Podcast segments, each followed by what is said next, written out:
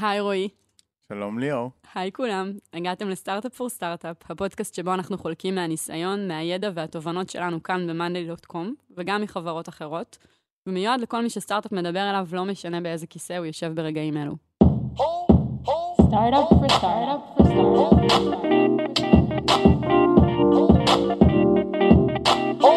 אז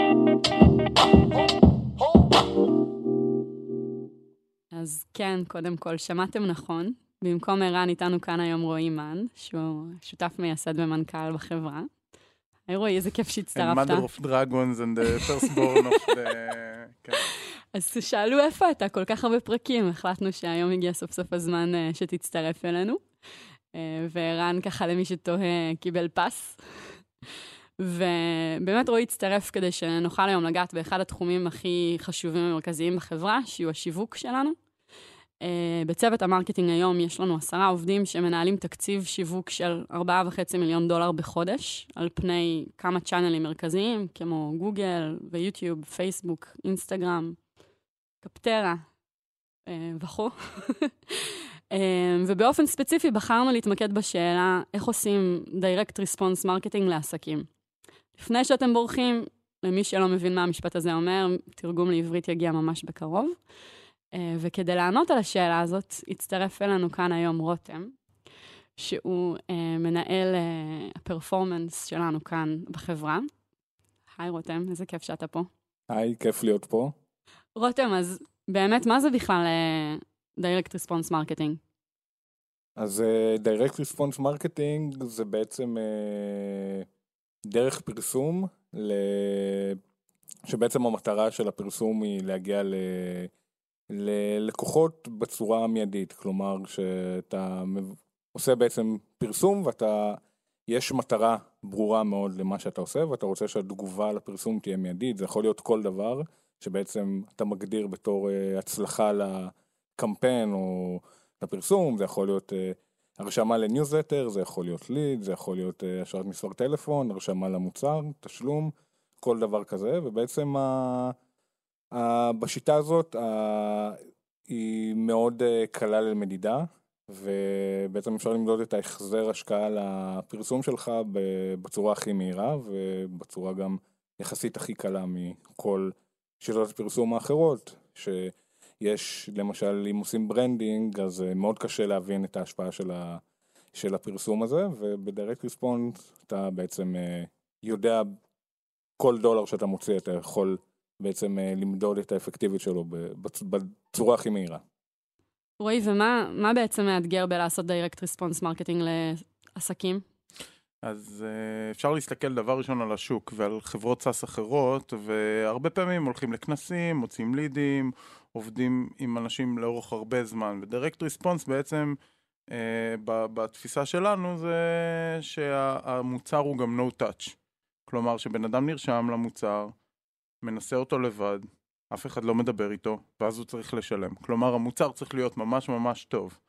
וקלאסית במוצרים שמופנים לעסקים, שהם מטבעם יותר מורכבים, זה לא עובד. זה פשוט קשה, ה-no touch הזה. אז, אז זה, זה הקושי, וזה קושי אמיתי. יש עוד קושי שהוא, בוא נגיד, טכני, שכל החברות שעושות direct response, בעצם אם חושבים על חברות של gaming או חברות של consumer, שבדרך כלל שם זה עובד, יש להם אינדיקציה מאוד מאוד מהירה לעשות אופטימיזציה לקמפיינים. זה תמיד יום אחרי, שמריצים קמפיינים, בין אם זה פייסבוק או search או, או כאלה דברים, צריך לעשות להם tune כל יום, לראות אם זה הצליח או לא הצליח, כי אחרת זה כסף על השולחן, פשוט מבזבזים כסף בלי לדעת. וגם אצלנו, יש uh, תקופת trial uh, uh, בעצם. של שבועיים. זה לוקח זמן, כן. אז מהרגע שהוצאת את הכסף ב channel, בפייסבוק או בגוגל או בכל channel אחר, עד שראית את התוצאות, לוקח, עובר זמן. ובזמן הזה, אם לא עושים אופטימיזציה לקמפיינים, זה מאוד קשה. וזה אומר שקשה גם להתחרות במפרסמים אחרים. בעצם גם נגעת כבר בשאלה הבאה שלי, של בעצם למה זה נכון לנו. אז זה חוזר למוצר, אבל בכל זאת ככה, אם תוכלו רגע להרחיב למה בכל זאת אנחנו חושבים ש-direct marketing response טוב לנו?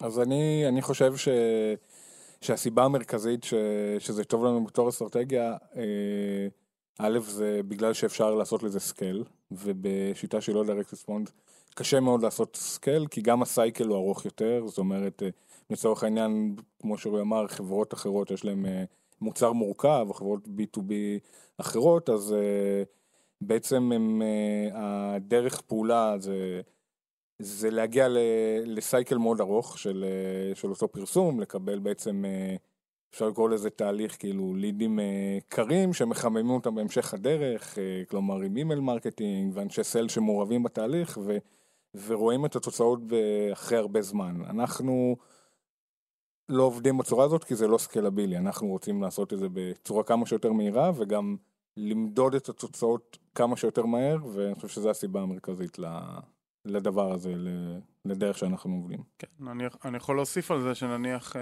כדי, עם ארגון שהוא driven by sales, כדי להכפיל את המכירות צריך פי שתיים אנשי מכירות. אה, אצלנו אה, צריך להביא פשוט פי שתיים אנשים לאתר. אז היסטורית הרבה פעמים עשינו את זה בחודש.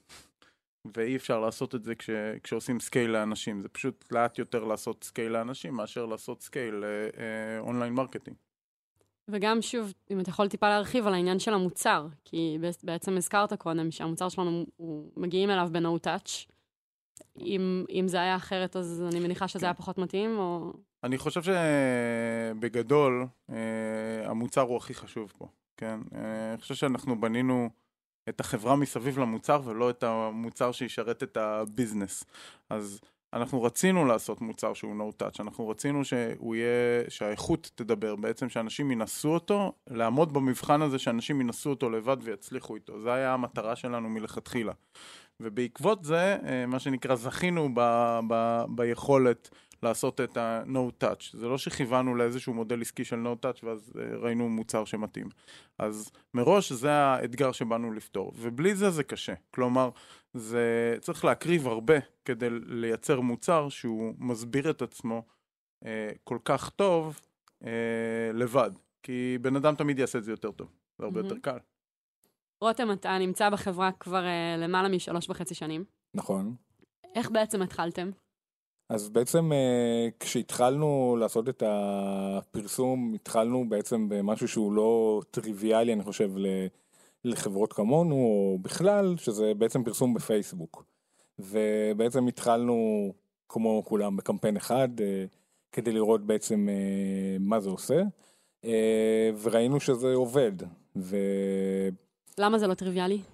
למה לא טריוויאלי להתחיל בפייסבוק? כי כשהתחלנו פייסבוק זה, זה די הרים גבות אצל אנשים, זה כאילו גם, אה, כאילו שהיו מאוד סקפטיים שהדבר הזה יכול לעבוד לנו, למוצר כמו שלנו, כי, כי פייסבוק נתפס כפלטפורמה של אנשים אה, צעירים, שזה מתאים לגיימינג או לכל מיני דברים אחרים, ולאו דווקא לאנשים שהם אה, בעצם... אה, של מוצרים שפונים לחברות, אבל העניין הוא שכולם נמצאים בפייסבוק, זה לא משנה אם אתה מנכ"ל, אם אתה עובד מן המניין או עם כל דבר אחר, כולם בסוף נמצאים בפייסבוק. ו...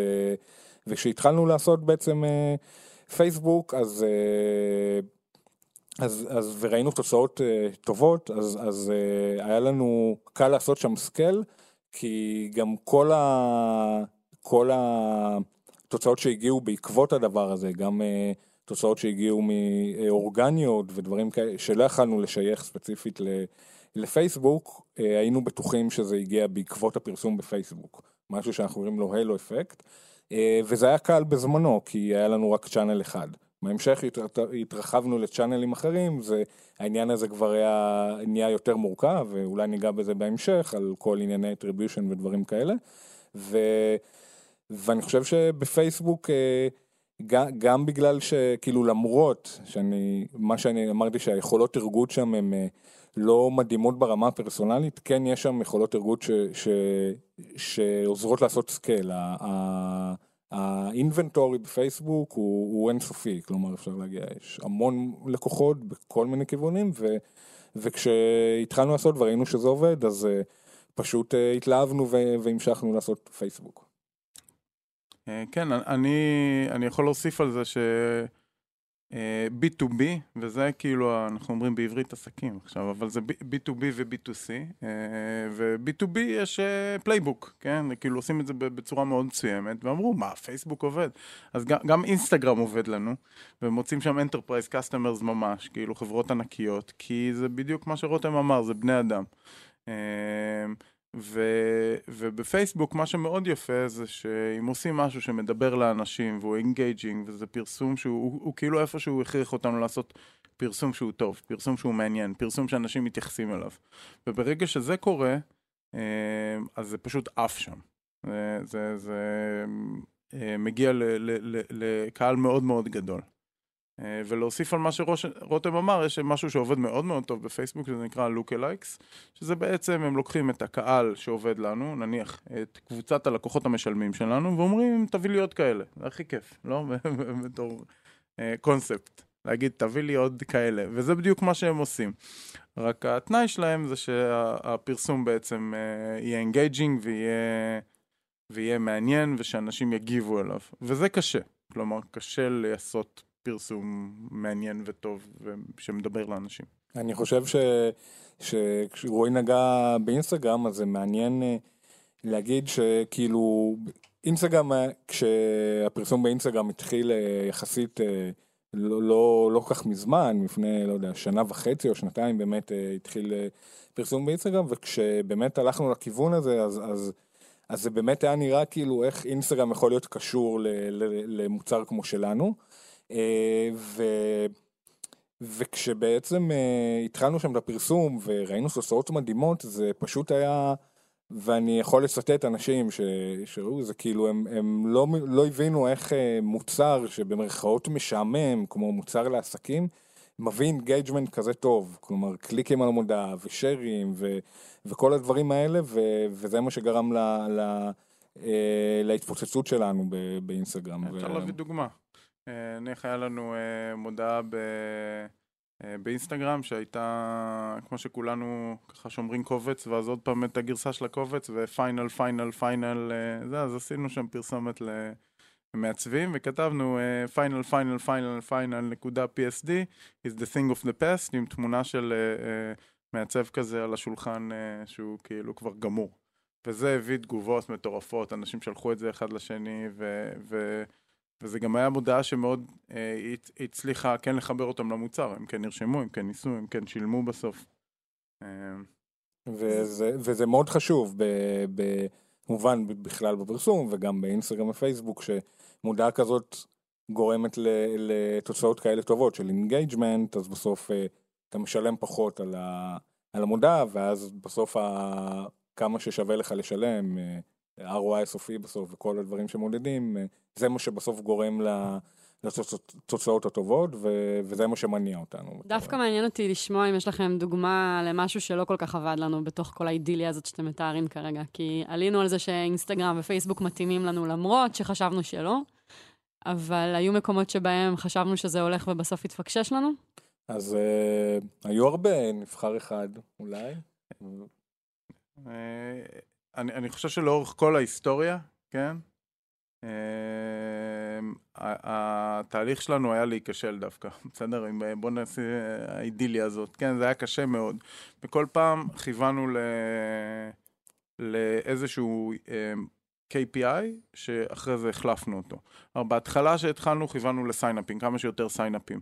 ואז גילינו, פתאום היה את, uh, בשנה הראשונה, אני חושב, היה את קמפיין ההודים. קנינו המון המון traffic מהודו, והוא היה מאוד זול, אבל הם לא שילמו כלום.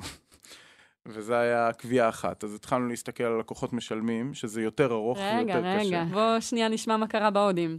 הם uh, פשוט השתמשו, זה היה signup־ים, הם השתמשו, uh, הודים יש להם תכונה מאוד מיוחדת, הם יודעים שהם צריכים לשלם, זה כתוב ב home page בכל מקום, יודעים שזה trial, הם משתמשים, משתמשים, משתמשים, משתמשים, משתמשים, ולא משלמים בסוף.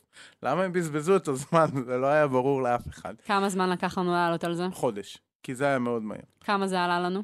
Uh, בזמנו, אה, לא יודע, זה 100... בזמנו זה אפילו לא עלות של קמפיין אחד עכשיו. אה, בסדר, זה היה אבל עדיין יקר. זה היה כן. איזה 50 או 100 אלף דולר, אני לא זוכר כבר. שבזמנו זה היה אחוז ניכר מהתקציב. ברור, זה דפק לנו את החודש. ואז שמנו מנגנוני הגנה. הקונץ פה זה שלמדנו מזה. זה היה הדבר החשוב. אז מה היה ה-KPI הבא? אה, לקוחות משלמים.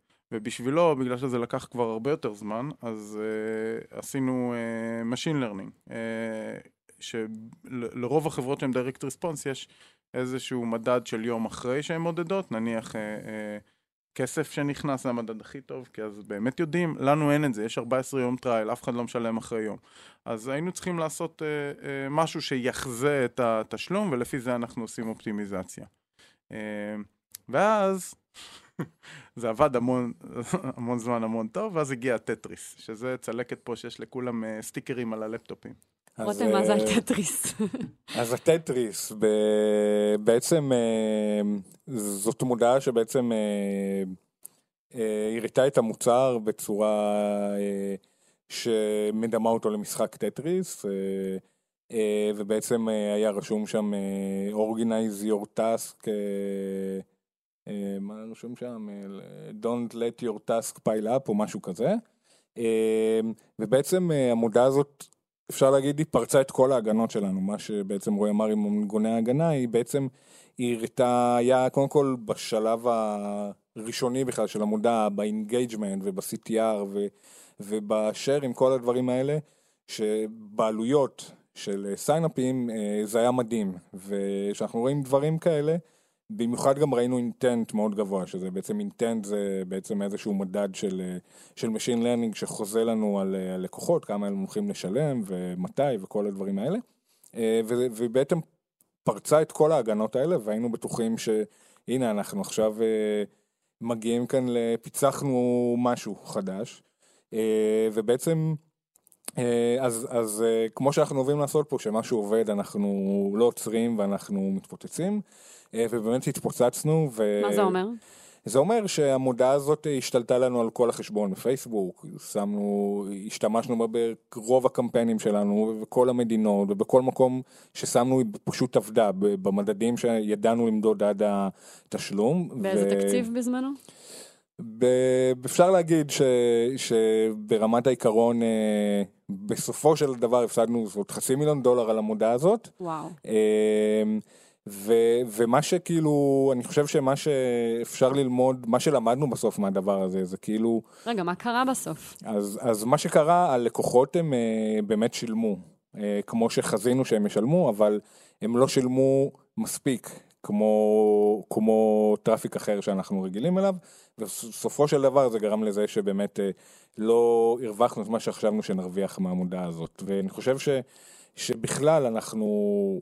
כל, כל הזמן לומדים דברים חדשים ודברים שאנחנו יודעים היום, גם לפני חודשיים הסתכלנו על דברים בצורה שונה, וגם לפני חצי שנה וגם עוד חודשיים נסתכל על דברים בצורה שונה. בזמנו ההגנות שהיו לנו ואיך שהסתכלנו על דברים, נפלנו בדבר הזה, ו, ו, ו, ומה שלמדנו בסוף, ש, שמאוד חשוב, חוץ מה engagement וה-CTR ואפילו אנשים שירשמו למוצר, כי בסוף ההרשמה היא חינמית, ה trial הוא חינמי, חשוב מאוד להדגיש כמה דברים. ו... מבחינת מה? מה זאת אומרת להדגיש? מבחינת ה visual של, של המודעה, כי בסוף המטרה היא לא שאנשים רק ילחצו על המודעה ויעשו signup, אלא גם שהם יבינו בשביל מה הם עושים signup. ו... ומה שלמדנו משם, שיש כמה דברים שחייבים להדגיש במודעה, אחד שאנשים ידעו שזה מוצר, שזה בעצם software, tool או app, ולא אה, טטריס. ולא טטריס, שזה יכול להיות משחק, שזה יכול להיות blog post, שזה יכול להיות מאמר או כל דבר אחר, אה, שהמוצר מתאים ל team, בשביל בדיוק העניין הזה של השימוש personal־י, ולהראות תמונה של המערכת, של איך זה נראה. ו... וכל הדברים האלה היו חסרים במודעה הזאת, ולמרות שהיא עבדה מדהים. ומאז, זה בעצם מה שלמדנו, ובכל פרסום שלנו במודעה או ב landing page או בכל מקום אחר, אנחנו חייבים להדגיש את שלושת האלמנטים האלה. אה, בנוסף הוספנו עוד, הוספנו שאלה של האם זה personal use או לא, ב signup form, אה, כדי שנדע, שיהיה לנו עוד אינדיקציה, אה, לא רק ה intent, גם זה נהיה מדד מאוד טוב ל intent אחרי זה, ה machine learning השתמשו בזה, זה עוזר מאוד לחזות אם ישלמו או לא. וגם אה, עשינו אה, תהליך יותר מובנה של אה, לשים דברים בצד ולהתניע אותם אחר כך ולא ישר לרוץ אה, הלאה אם משהו הולך בצורה פרדוקסלית, אם משהו הולך יותר מדי טוב, אנחנו אה, בוחנים אותו עם אה, שבע עיניים עכשיו, אנחנו עדיין מאוד אגרסיביים, אז אולי אנחנו ניתן לו לרוץ קדימה. אבל אני ממש זוכר את היום ש, שספי בא אליי, שאל אותי, תגיד, אנחנו רצים עם זה? אמרתי, יאללה, חיים פעם אחת. על הטטריס. על הטטריס, let it trip, כן? זה כאילו הקורט הכי גרוע שיש לנו, כן? זה כאילו... באיזה שנה? מתי זה היה? זה לפני כמה? באוקטובר 2006. 17. כן. ומאז היו מקרים שבהם אה, בזכות ההגנות החדשות והלמידות שלנו תפסנו בזמן מודעה, לפני שהיא עלתה לנו כל כך הרבה? אז זה לא שעכשיו אנחנו, רוב העבודה פה זה לא לתפוס מודעות, כן? אבל זה כיוון אותנו למקום אחר, פתאום זה מביא לנו יכולת לבוא ולבחון את הדברים ולכוון למקום שהוא יותר טוב. אה, ומאז היו פה שיפורים פסיכיים ב performance של ה marketing מבחינת העלות וכל מיני דברים כאלה, זה קשור מאוד למוצר, אבל אצלנו הכל עובד ביחד. אין הבדל כל כך בין ה marketing ל product, אז בהקשר הזה גם קשה, קשה לדעת, הרי החוויה הראשונה של הבן אדם עם המוצר זה ה marketing. פרסומת שהוא פוגש, כן. כן. אה, ומבחינתנו זה חלק מה product, כן, כמו כל שאר הדברים.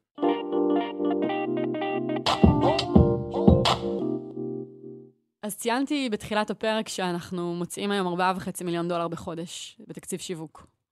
קודם כל, מה קצב הצמיחה שלנו? חודש הבא אתה מוציא את אותו סכום? אז uh, חודש הבא אנחנו נוציא את אותו סכום. Uh, עד סוף שנה אנחנו מתחילים להוציא 5.5 מיליון דולר בחודש, וגם בהתאם לפרפורמנס ובהתאם לכל מיני אתגרים שיש לנו בדרך, אנחנו נגדיל uh, בהתאם. ואיך עושים scale בכזאת מהירות? Okay. אוקיי. איך אתה מחודש אחד שאתה מוציא 4.5 מיליון דולר, לחודש הבא מוציא 5.5 מיליון דולר? אה, אני חושב שאחד אחד, אחד הדרכים זה בעצם אה, הפיצול שלנו, של התקציב, לתקציב שהוא core ותקציב שהוא experiment, ואני אסביר. אה, תקציב שהוא core זה אומר שהוא חלק, אחוזים מסוימים מהתקציב, שהוא אמור להיות חלק הגדול יותר בעוגה. הוא תקציב שאנחנו יודעים איך הוא עובד היסטורית, שהוא יציב לאורך זמן, ואנחנו יודעים שאלה התוצאות שאנחנו אמורים לקבל, ואנחנו חיים איתם בשלום, ואנחנו יודעים שאלה התוצאות שאנחנו, אה, שזה עומד בקייפ. מה, מבחינת תוכן המודעה או מבחינת הצ'אנלים? לא, מבחינת KPIs. אנחנו יודעים שזה ה-KPIs שאנחנו רוצים לעמוד בו. אז החלק הזה זה בעצם אה, תקציב הקור. החלק השני, אנחנו מחלקים חלק מהעוגה של התקציב הכולל, זה יכול להיות 30 אחוז, זה יכול להיות 40 אחוז, זה יכול להיות 20 אחוז. כמה זה היום?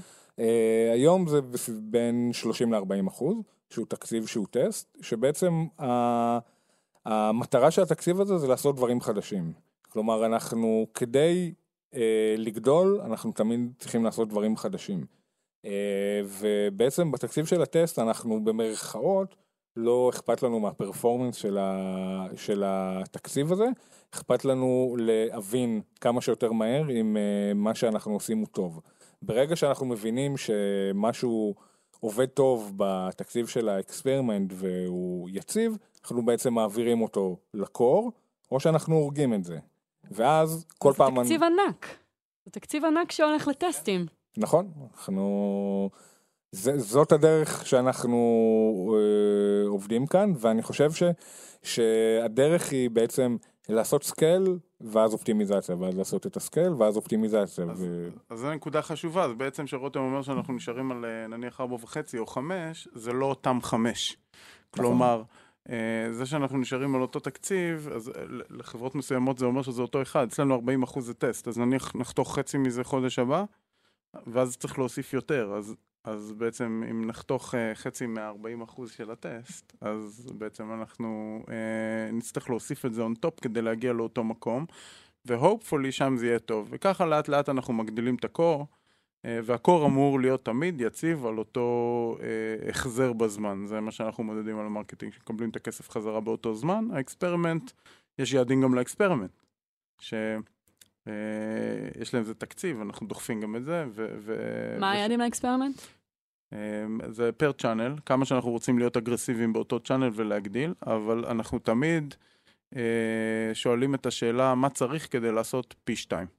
כלומר, אנחנו אף פעם לא באים ואומרים אה, בוא, בואו אה, בוא נגדיל בעוד 10% או בוא נדחוף את מה שעשינו לפני זה עוד טיפה קדימה. כלומר, יעדים כאלה שהם סופר אגרסיביים, ובדרך כלל שאלת מה החודש הבא וזה, אבל בדרך כלל בתחילת שנה, בינואר, שזה חודש מאוד חזק אצלנו, אנחנו ככה שמים יד של פי שלוש, כאילו, לבוא, וזה גורם לאנשים, דבר ראשון, טיפ-טיפה להתעלף, ואז להגיד, רגע, אין שום סיכוי שאפשר לעשות את הדבר הזה, אם נעשה את מה שעשינו לפני זה. זה שובר את התפיסה הזאת של עוד טיפה, של לדחוף את הזה, של לעבוד קשה יותר.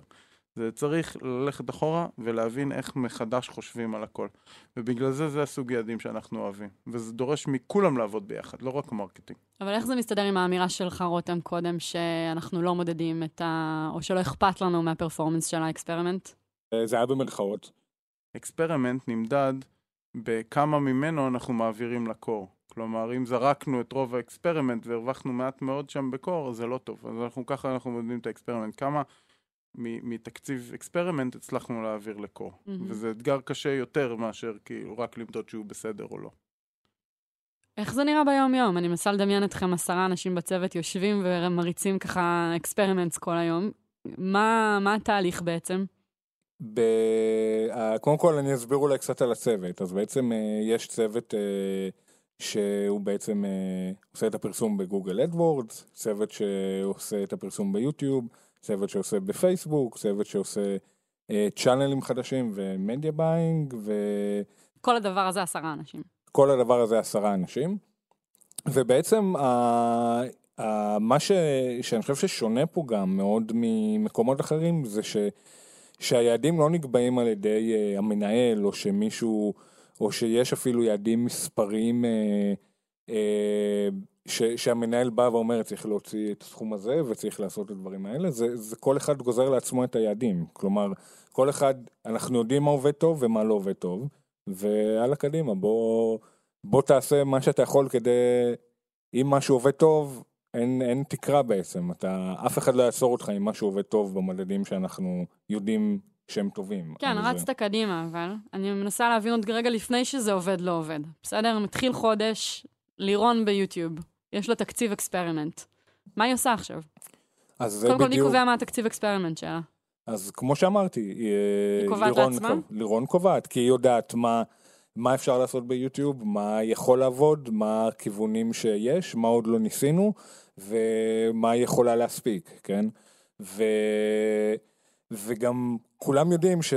שצריך לעשות יותר מחודש עבר, או יותר מלהתקדם קדימה, כן? זאת אומרת, אם אנחנו לא נתקדם קדימה, כלומר, אם אנחנו נישאר עם אותו, אותו פרפורמנס לצורך העניין, ואותו ספנד, והכל יישאר אותו דבר, אבל חלק מהדבר זה לא עשינו דברים חדשים, אז אה, זה מבחינתנו כישלון, כי אנחנו תמיד ננסה לעשות דברים חדשים, אז, אז אם, אם אה, אפילו שיפרנו קצת את הביצועים, אבל זה באמת לא היה משהו חדש שניסינו, אז אה, זה תחושת כישלון, כי, כי, כי ברגע שיש דברים חדשים שמפצחים דברים חדשים, אז, אז אפשר באמת להתקדם ולעשות scale. ו, ו, ו... אבל היא אמורה לבד להחליט זה... אה, מה ה experiments הבאים? כן, היא אמורה לבד, כי היא יודעת הכי טוב מה עובד שם. כל אחד, לא רק היא, כל אחד בצוות יודע מה, יעבוד, מה הוא חושב שיעבוד הכי טוב. כמובן שהכל זה בעבודת צוות והכל זה בשיתוף, אבל... אה, אז איפה באה פה לידי ביטוי עבודת הצוות? אז uh, עבודת הצוות זה בגלל שיש סנכרון מאוד טוב בין, בין הצוותים, בין uh, כל מה שקורה, והמטרה וה, היא כאן היא לא בעצם תחרות בין הצ'אנלים, איזה צ'אנל עובד יותר טוב, לאף אחד לא באמת אכפת איזה צ'אנל הוא עובד יותר טוב, אכפת לנו מהמרקטינג שהוא יעבוד יותר טוב, ובגלל זה אנחנו מאוד... אה, משנים את התקציב, את ה... את ה-KPIs פר צ'אנל בהתאם לביצועים, אז יכול להיות שצ'אנל אה, מסוים בחודש מסוים נוציא עליו פחות והתקציב יעבור לצ'אנל אחר כי הוא עובד יותר טוב, וההפך, ובגלל זה כולם מאוד מעורבים ויודעים שעכשיו אוקיי, משהו כאן לא עבד טוב, אז עכשיו זה הזמן שלי לעשות אופטימיזציה, אבל את הכסף שאני חוסך במרכאות על, ה... על זה שהורדתי את הדבר הזה, הכסף ילך על צ'אנל אחר שעובד יותר טוב. אני, אני חושב שזה נוגע במשהו שאנחנו מאמינים פה בכל החברה וספציפית ב marketing של, אה, אה, אנחנו קוראים לזה ב marketing full stack marketing, כן? כלומר שבן אדם אחראי על הכל end to end, מההתחלה, מהפרסומת עד ל targeting, עד להוציא את הכסף, עד לבדוק את זה ועד למוצר עצמו ולחבר את המוצר ולכוון את. הצוות של המוצר לעזור ל marketing לצמוח. כלומר, הכל, ו, וגם cross channels, כלומר, זה לא שיש פה בן אדם שהוא אה, יוטיוב, אמרנו יוטיוב, אז לירון היא לא אה, עושה יוטיוב, היא בצוות של ה marketing, ואנחנו משתדלים כמה שיותר uh, להיות מסוגלים אה, להחליף, יש איזושהי התמחות שנדרשת בכל אה, מקום כזה, הם עובדים אחרת, הם חושבים אחרת, אבל אה, אנשים יכולים לעבור ממקום למקום, לעשות דברים חדשים כל הזמן, אה, ואנחנו מעודדים את זה. וזה מאפשר את מה שרותם אמר, שבעצם אה, מסתכלים על ה-goal הכללי של ה-marketing as a whole, ו... ועושים את זה ביחד. ויש עוד נקודה אחת שזה בא לידי ביטוי, שהיא נקודה מאוד חזקה, זה שאנחנו אה, באים ואומרים פי שתיים, או פי שלוש. אין שום סיכוי שצוות marketing לבד מסוגל לעשות דבר כזה. חייב להיות איזשהו שינוי אחר גם במוצר, בכל מיני מקומות אחרים. ואז כשאנחנו באים ושמים את היעד הזה, בעצם אה, אנחנו אומרים, טוב, ה-KPI זה שהחבר'ה ב marketing יהיו מרוצים שה performance שם טוב, ובפי שתיים, אז כל החברה צריכה להתגייס לעזור לזה. איך זה נראה?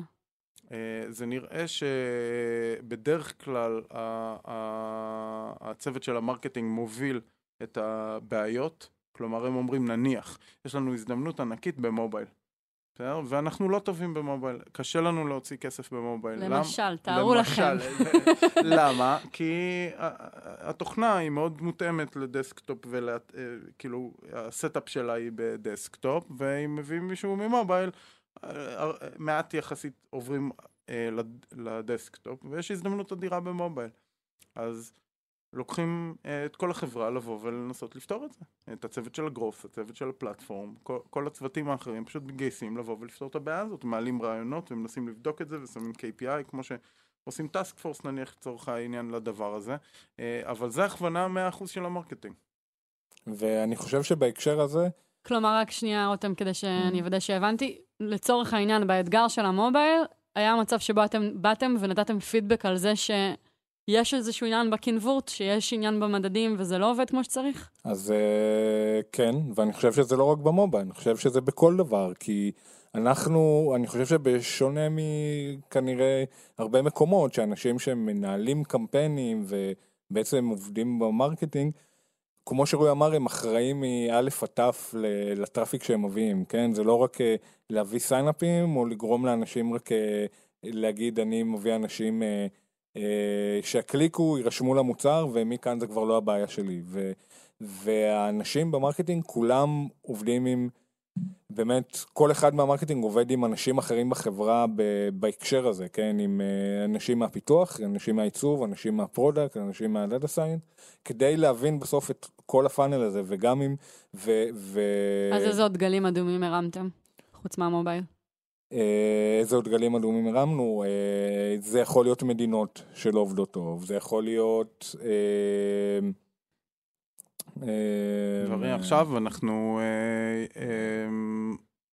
מביאים המון traffic שמחפשים סוג של project management, המוצר עצמו מוכוון מאוד project management, למרות שהלקוחות שלנו אחרי שהם נחשפים למוצר עושים המון דברים אחרים, נניח כמו CRM. אז התחלנו גם לשווק ל-CRM וזה עובד פחות טוב, כי המסרים לא עובדים שם טוב. כי זה עכשיו, חדש לנו. כי... כן, כי זה לא מה ש... זה ה scale הבא בעצם. ואז עכשיו אנחנו מגייסים את כל החברה אה, להתאים את המוצר בעצם ל... להמון, אה, אנחנו קוראים לזה clusters, clusters שונים. ו... וזה משהו, פרויקט ענק פה שמכיל את כולם, שמי שמגדיר את הדבר הזה, זה, זה אפשר להגיד, ה marketing בעיקר, ביחד עם ה product. את... מה הם ה clusters שאנחנו נפנה אליהם. תסביר קצת יותר טוב מה זה clusters. זה יכולת שלנו לשווק לאנשים שונים, מי שמחפש משהו שונה, כל אחד שמחפש משהו שונה, מי שמחפש CRM הוא רוצה למצוא CRM, הוא רוצה שה-Welcome email שהוא מקבל יתייחס לזה, לא יתייחס ל-Team Management נניח. אמ, אז, אז אנחנו צריכים אה, להתאים את עצמנו לדבר הזה. זה בעצם מה שאנחנו מדברים עליו עכשיו, זה, זה ה-growth engine הבא שלנו, זה מה שאפשר לנו לעשות תקציב של אה, פי שלוש עכשיו אה, לדבר הבא, שפשוט ניכנס לקווי מוצרים אה, שונים ו... ו, ו אז, אז זה משהו, זה פרויקט ממש רציני, שה marketing מכווין אותו, עושה את האנליזה שם, הוא מסביר לכולם, הוא, הוא, הוא מביא את האינדיקציה להצלחה של הדבר הזה. ואני יכול להוסיף על זה ש... ש... שיש הרבה דברים גם שבעקבות הדרישה שלנו, של ה marketing, שהם בעצם, יש הרבה צווארי בקבוק, ש... שכדי שאנחנו נוכל לעשות את ה scale ולהתקדם בקצב שאנחנו רוצים ו... ואיך שאנחנו רוצים, אז אנחנו צריכים, כמו שאומר, תמיכה מ... מאנשים אחרים בחברה, אז דוגמה מצוינת לזה זה, זה למשל landing page generator שבנו לנו כאן, אה, בעצם אה, כשהתחלנו בעצם... הזכרנו את זה גם בפרק עם דניאל, מעניין לשמוע את הזווית שלך על זה. אז, אה, אז אני חושב ש, שהדבר הזה הגיע מ, מהדרישה של ה marketing להמון landing page חדשים, בכמויות ובקצבים באמת מטורפים, כי לצורך העניין, אם עכשיו יוזר מחפש בגוגל את task management, הוא מחפש project management, הוא מחפש Gantt chart, הוא צריך לקבל מסר שונה בכל landing page וכל אחד צריך להראות תמונה שונה וכותרת שונה ו- ולהתאים את זה למילות החיפוש שאנחנו עושים. ו- וכשרצינו, שעשינו scale ב AdWords הכמות של דפי הנחיתה שהיינו צריכים היא התעצמה עם הזמן ו- וכבר זה לא היה scalable שפשוט יפתחו לנו כל פעם landing page לפי דרישה זה גם עיכב אותנו זה לקח הרבה זמן עד שבסוף הם uh, לא הייתה להם ברירה והם בנו לנו פשוט לני פייג' ג'נרטור שבעצם נותן את הכוח לנו, אנחנו לא צריכים עכשיו uh, מתכנתים כדי לבנות דף נחיתה חדש, שזה משהו מדהים, אני לא יודע בכמה מקומות יש דבר כזה, אבל אם עכשיו אני רוצה ליצור דף נחיתה עם uh, תמונה של... של איזשהו משהו במוצר ולצבוע את זה בכחול ולרשום מה שאני רוצה, דף ארוך, דף קצר, דף בינוני, עם התמונה בצד ימין, שמאל, למעלה, למטה ומה שבא לי, אני עושה את זה תוך עשר שניות, ואני גם, תוך כדי זה אני גם יכול לעשות A-B test בעצמי, אני לא צריך שום התערבות של מתכנת, וזה פשוט Game Changer מטורף, וזה דפים ברמה מאוד גבוהה, וזה פשוט עוזר לנו לעשות scale בכל מקום שאנחנו... עושים, זה פשוט אה, מטורף הדבר הזה. אני חושב שזה נוגע לנקודה יותר רחבה של, אה, לא הזכרנו כבר את BigBrain, כאילו, נכון. כמה דקות אנחנו בזה ולא הזכרנו את BigBrain, אבל... אה, איפה היינו היום בלי BigBrain, אתה אומר? בדיוק, אז אה, אני חושב שה marketing זה מה שנקרא הלקוח number 1 של BigBrain, אה, וזה עוד, עוד, בדיוק אותו דבר, שנתקלים באיזשהו אתגר מאוד רציני, אז חלק מהתהליך, ה-ongoing, הקבוע פה, זה שלוקחים את העבודה השחורה שיש ב marketing, יש שם הרבה עבודה שחורה, ועושים לה אוטומציה. אז כלומר, זה, זה מאפשר לצוות כזה קטן להיות כל כך אה, עוצמתי, אפשר להגיד, שבעצם האנשים ש... ש, ש אה, עושים את ה-hands on, יש להם המון המון כוח, כי ברגע שהם מבינים משהו שחוזר על עצמו, הם הולכים לביג בריין ומפתחים בעצמם את הכלי שיהפוך אותם להיות מיותרים. ואז אה, היו לנו פה סיטואציות שהורדנו עבודה של עשר שעות ביום לחמש דקות. מה למשל? אה, נניח אה, קמפיינים בפייסבוק, אה, שיש המון עבודה שחורה. כל הזמן לבוא, להיכנס, לבדוק את כולם, מה הם מבצעים, לעשות השוואה, להוריד לאקסל, להשוות, ללכת לפייסבוק, למצוא את המודעה, לעשות עליה את הפעולה שרוצים, לחזור אה, חזרה, זה time consuming בצורה קיצונית. עכשיו זה הכל בביג בריין, לוחצים על כפתור, רואים את הדאטה, אה, לוחצים, לוחצים, לוחצים, לוחצים, לוחצים, ופשוט תוריד כמויות עבודה. כלומר, פיתוח שלנו שהוא on top of הפתרון שפייסבוק נותנים לניהול הקמפיינים. אה, כן, אנחנו בעצם אה, בביג בריין התממשקנו, טוב, זה כבר הבנו שזה מנהל פה את כל החברה, כן? האמת שלא נראה לי. לא? לא. עוד לא הבנו את זה. זה אין, אין פה מישהו בחברה שלא עובד כל יום עם, עם ביג בריין, ובעצם זה מחבר את הכל ביחד, כן? זה, המטרה שלנו זה לייצר חוויה אחידה ללקוח, זה כדאי שאנחנו נעבוד גם בצורה שהיא אחידה ונראה את אותה תמונה, ו, וזהו, ביג בריין זה, זה מה שהם עוזרים לנו לעשות. אני יכול להרחיב לגבי ה...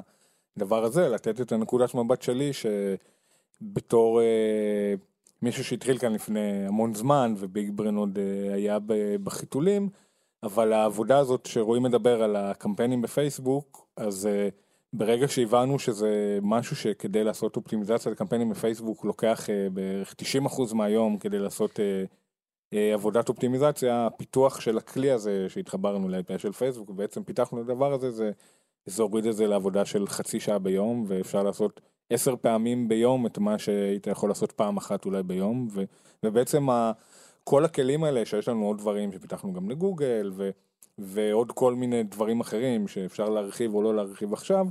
אה, בטח בעצם- שעכשיו, מתי תרחיבים לו עכשיו? אז אה, בפרק הבא שיהיה ספציפית על הדברים האלה. תן אז אבל בעצם- דוגמאות לעוד כמה כלים. אז uh, כלים נוספים למשל זה בידר לגוגל שבעצם uh, עוזר לנו לנהל את הבידים בצורה הרבה יותר חכמה וחצי אוטומטית כדי לדעת באמת איזה ביד מתאים לאיזה keyword ואני חושב ש, שהכלים האלה וה, וה, ו BigBrain בפרט שהוא עוזר לנו ל, לייתר את העבודה השחורה כמו שרועי אומר זה זה בעצם אה, מייתר את העבודה ה- השחורה כדי שיהיה לנו זמן לחשוב על marketing, ובמקום שנשב ונבזבז את הזמן שלנו על, אה, על אקסלים ו- ועבודה טכנית, אנחנו נוכל לחשוב באמת יותר על marketing ועל קבלת החלטות טובה יותר, ו- ויש לנו עוד הרבה דברים לעשות בהמשך בהקשר הזה, אבל אני חושב שכבר עכשיו יש לנו המון דברים ש...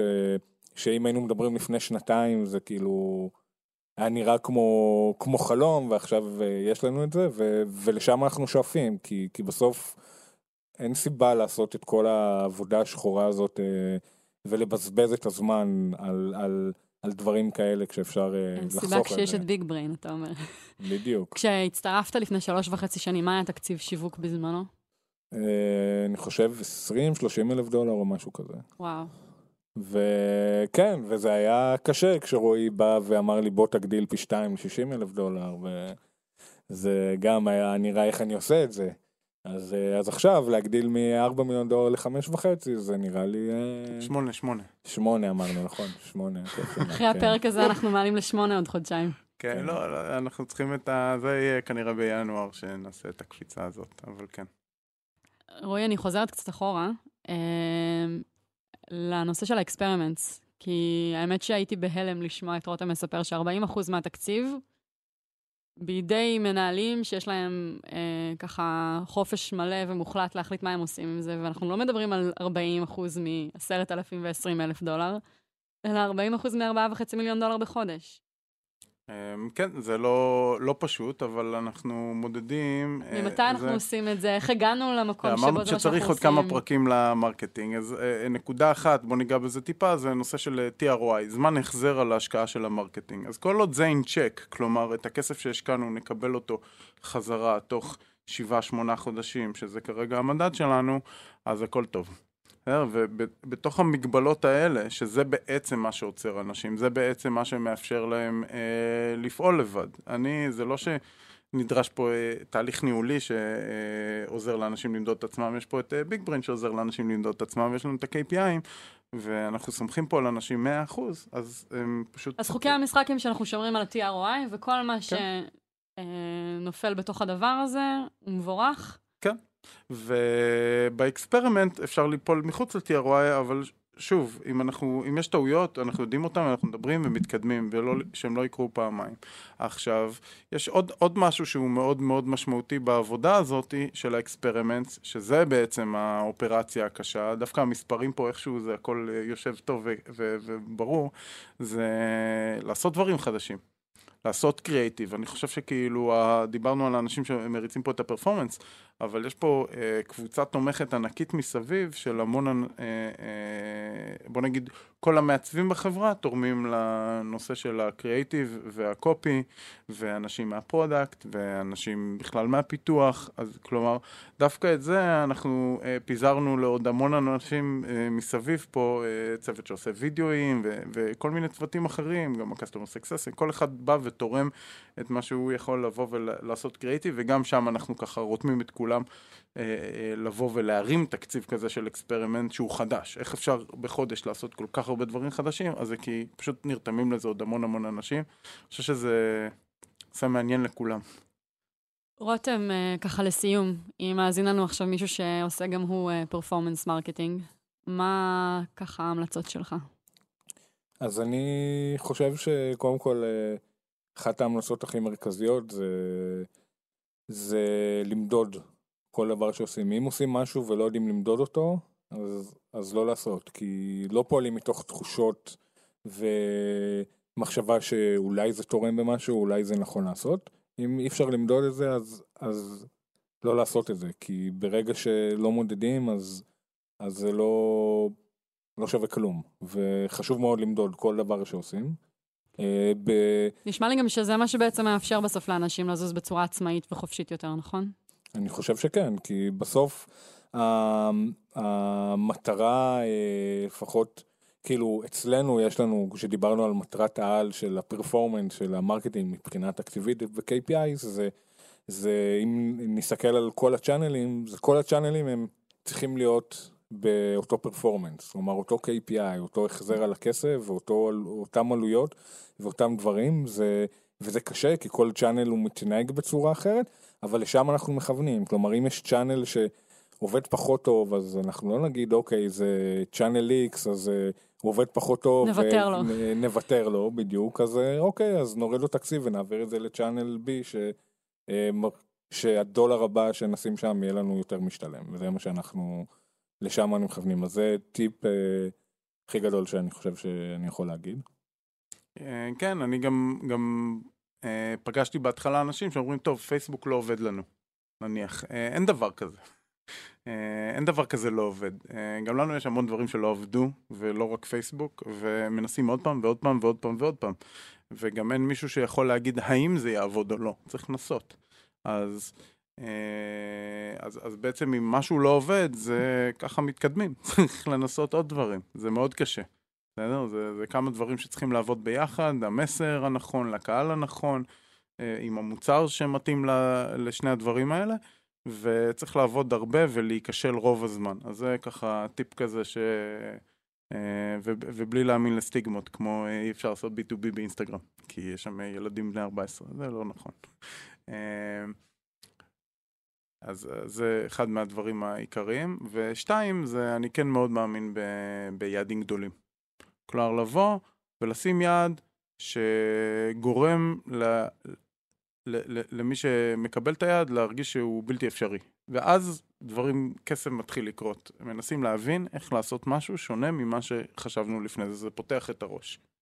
זה מזל שאתה וערן שותפים וחושבים ככה אותו דבר על יעדים בלתי סבירים. אנחנו, את יודעת, בסופו של דבר, אה, אה, אני חושב שהרבה מה... דברים שאנחנו עושים בהרבה מקומות בחברה הם מאוד uh, דומים אחד לשני. מבחינת ה... מבחינת הגישה וה-state of mind והשותפות של כולם בכל הדברים. Uh, ו... וזה פשוט הופך את זה להיות כיף. זה מוציא אותנו מהקומפורט זון, זה קשה, וכשמצליחים זה כיף, וכשנכשלים לומדים. Uh... אחלה. רותם, תודה שהצטרפת אלינו היום. בכיף, היה תענוג. תודה, רועי. תודה ליאור. כמעט קראתי לך ערן. אה, אני רק צריך לבוא לפה יותר, זה מה שזה נכון. אומר. תודה לכם שהאזנתם. Oh, oh. startup.